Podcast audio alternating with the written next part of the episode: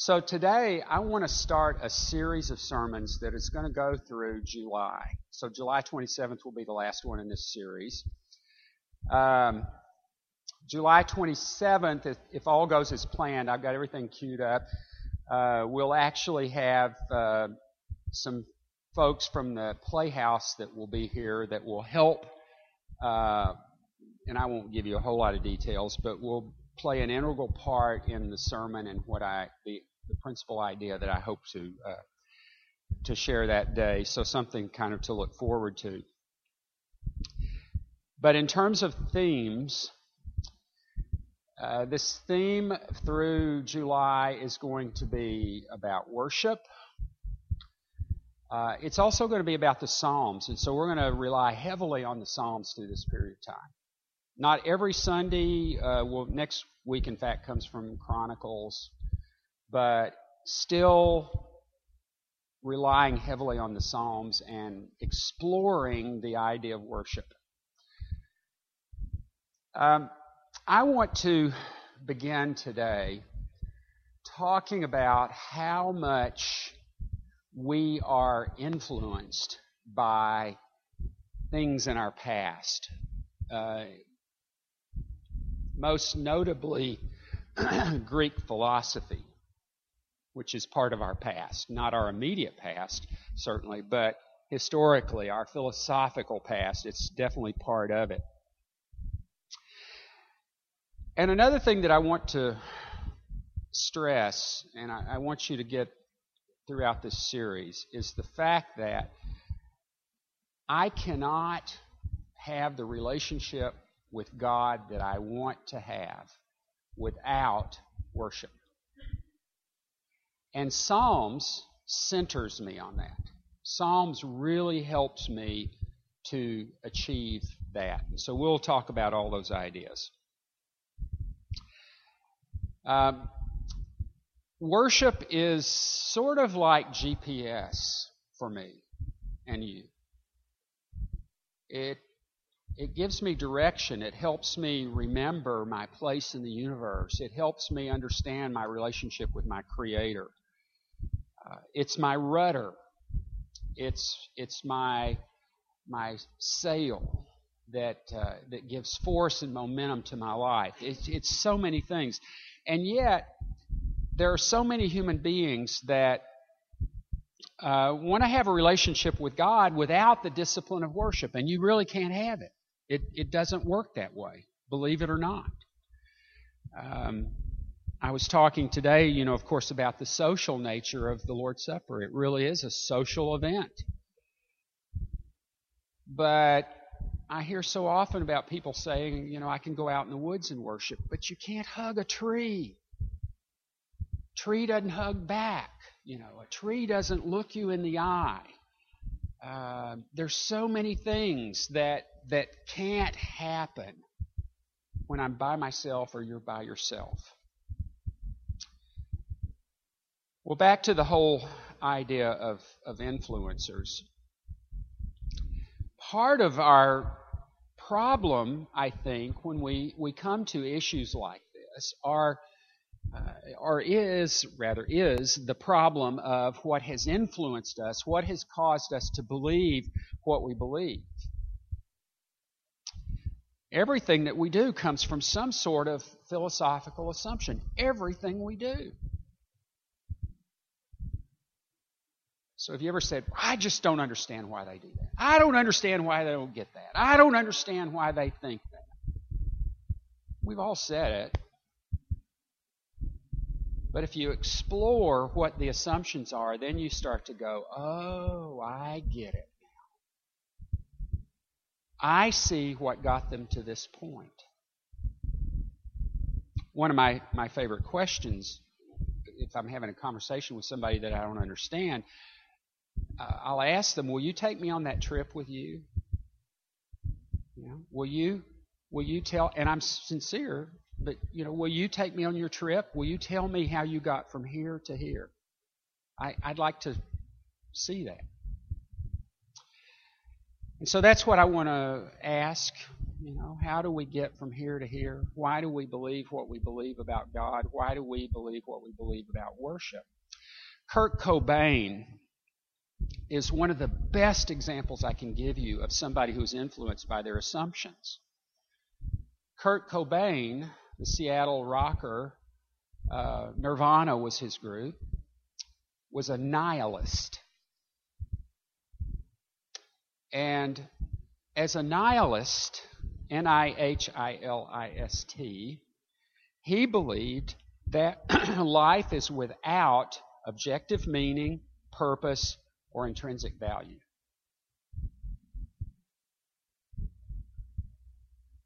Now, Janelle gave the, the right expression. It's kind of like, what? Because how would you like to live that way? Life is without objective meaning, purpose, or intrinsic value. That'd be a pretty bleak way to live. But that's what Kurt, Kurt Cobain believed. Now, what happened to Kurt Cobain? Do you understand now why he did? Yeah. Because if that's what you believe,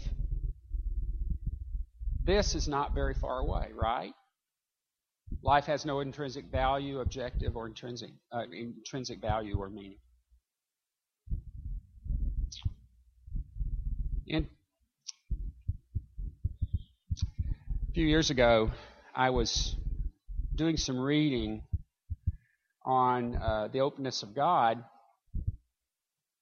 and because I was exploring the whole idea of human free will, and I, I I've always believed that human beings had free will, but I, I just wanted to wrap my head around it and kind of think about what that meant. And uh, the writers in this book, it was, there were five editors to this book, uh, talked about the influence of Greek philosophy on our beliefs about God. And they tracked these beliefs about God to specific philosophers and how they, these philosophers, not Bible, but these philosophers had influenced the people that came after them. Well, recently, uh, in reading N T Wright on the subject of the Psalms, N T Wright starts talking about the philosophers. He talks principally about two, Plato, four twenty-seven to three forty-seven B C, and a century later, Epicurus, three forty-one to two seventy B C.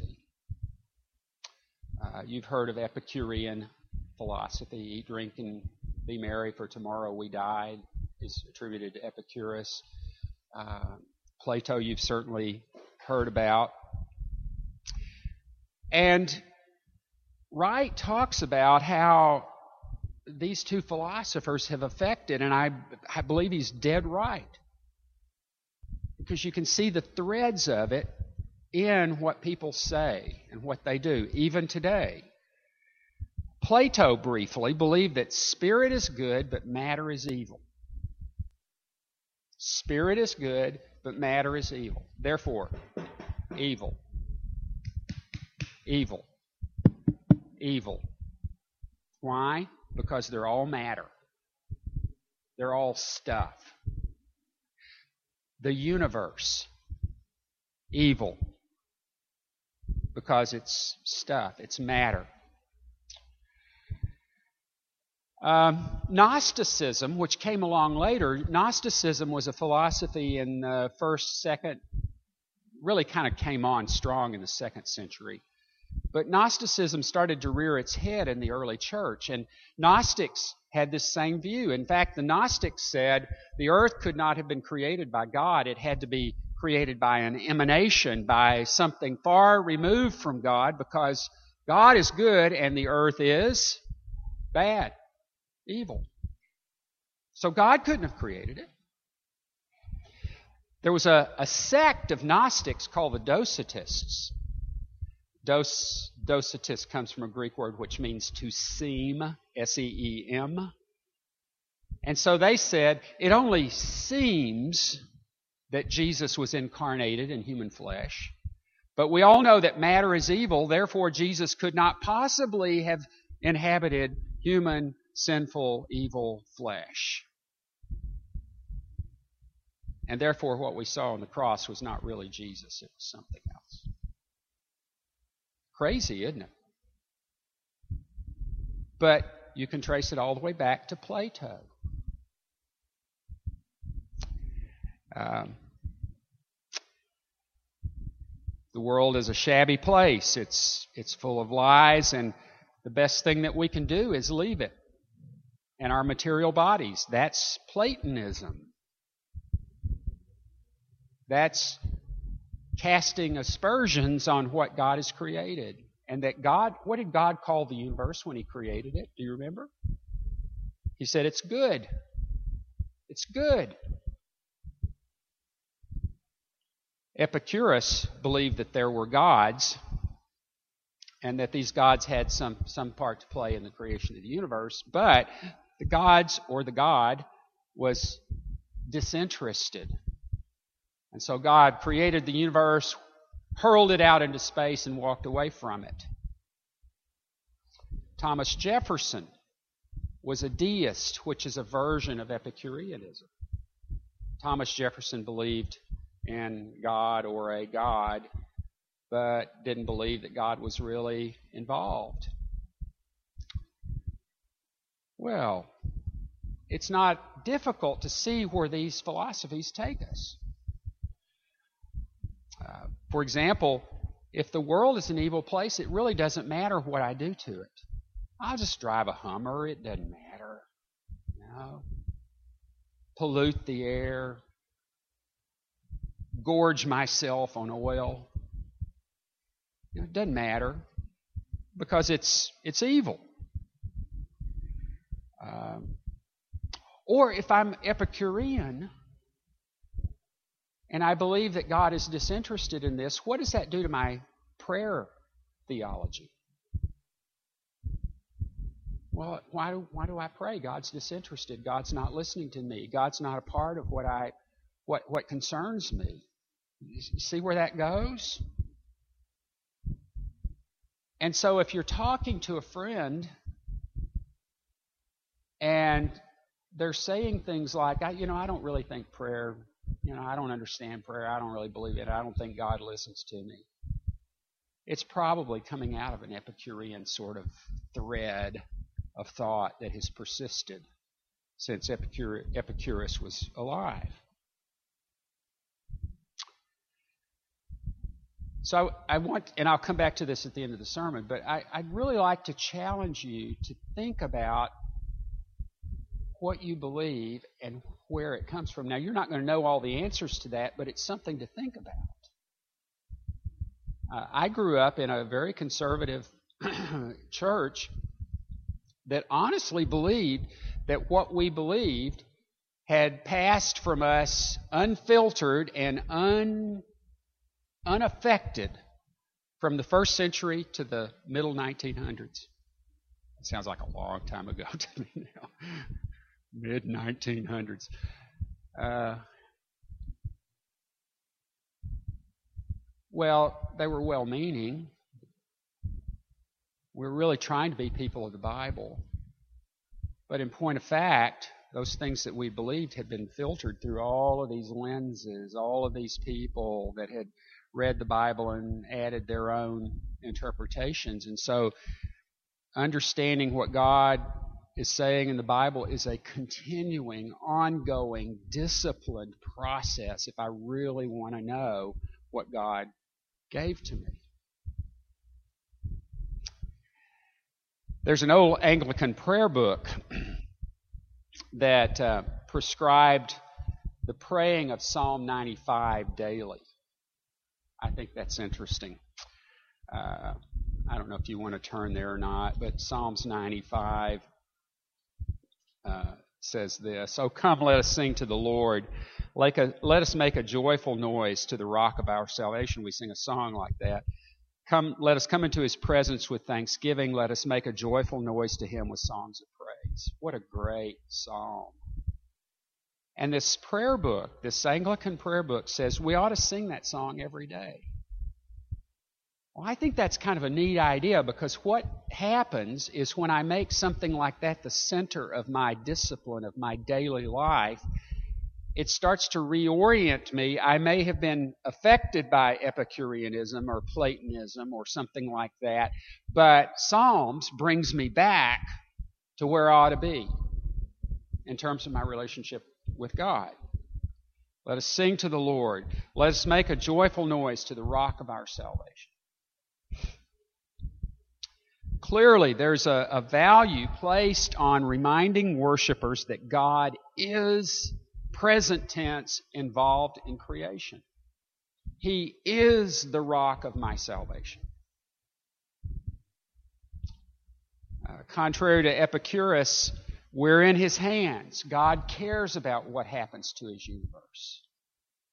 Uh, God loves us. If you go back to uh, the psalm that Jared read to us this morning, uh, Psalms chapter nineteen, the heavens are declaring the glory of God, and the firmament proclaims, present tense, His handiwork.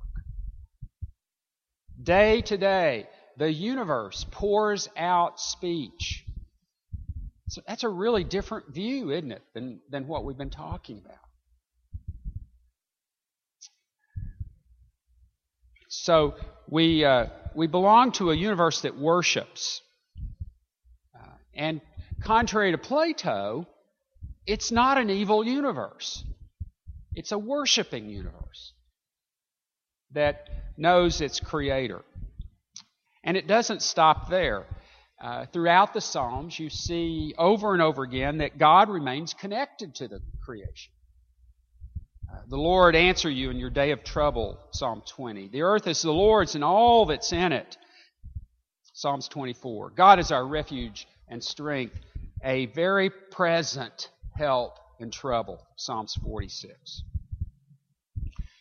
So worshiping in Psalms is a very, very important discipline. Uh, I think it's really a lot like baseball or football. Because you, you know what wins baseball and football is not the razzle-dazzle plays. It's not. It's running and batting and catching the ball. That's what it is. Simple things. You know, it's it's not triple plays, although those can help. It's not even necessarily home runs. It's just a well-hit ball. It's beating the pitch to first base. You know, it's simple stuff. And worship falls in that category. Um, worship takes my eyes off me. Uh, I'm, I'm so self-centered, and I know you are too. We all are. Part of our nature. Epicurus says our chief aim in life is to create happiness for ourselves. Very self-centered. And I would argue that our chief aim in life is to worship God. And I think that's the claim of Psalms. I have a friend in Sacramento, John Ortiz. He's John and Devon have worshipped here with us before. And uh, John used to, uh, when I was in Lodi, he used to critique my bulletin articles. And we were trying to do something creative with, with bulletin articles, and, and it worked. And uh, the object was to create these these very backdoor things with with no specific point, and, and to leave it up to the reader to kind of go, oh, never thought about that before. And there were some people that go, what on earth is Logue writing about this week? And that, that was okay too. But in one of my articles, John just bled all over. He did that, generally speaking. But he said, his instruction to me for this particular article, I think this was after we'd moved to Merced, was strip out all of the personal pronouns out of your article. Strip them all out. I'm here to tell you that that was one of the hardest things I've ever done. It is hard to talk without self-referring. Very hard.